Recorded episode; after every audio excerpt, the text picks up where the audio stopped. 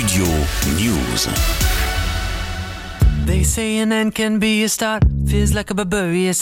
Comme chaque année, le suspense est insoutenable avant la publication officielle de la programmation du Paléo Festival de Nyon en Suisse. J'ai demandé à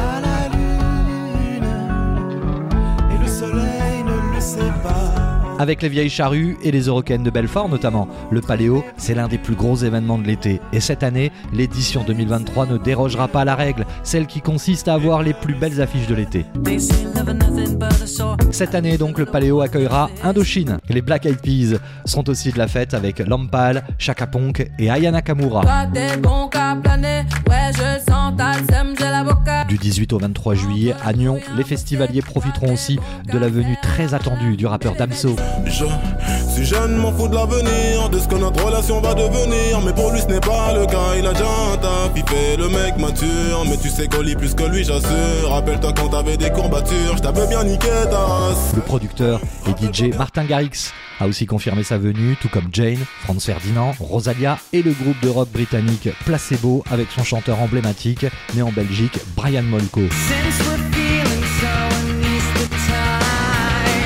Cette 46e édition réunira également Imani, Louise Attaque et Pomme. Et puis il y a ce petit plaisir que personne ne boudera à l'occasion de cette nouvelle édition du Paléo Festival de Nyon en juillet prochain. C'est la venue ou le retour de l'artiste français Maxime Le Forestier. Toi, le frère que je n'ai jamais eu, sais-tu si tu avais vécu ce que nous aurions fait ensemble?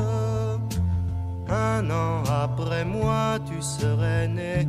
Alors on se serait plus quitté comme deux amis qui se ressemblent. On aurait appris l'argot par cœur, j'aurais été ton professeur à mon école buissonnière.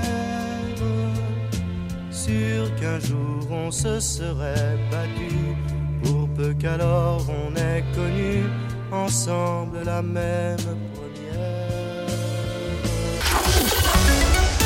Studio News.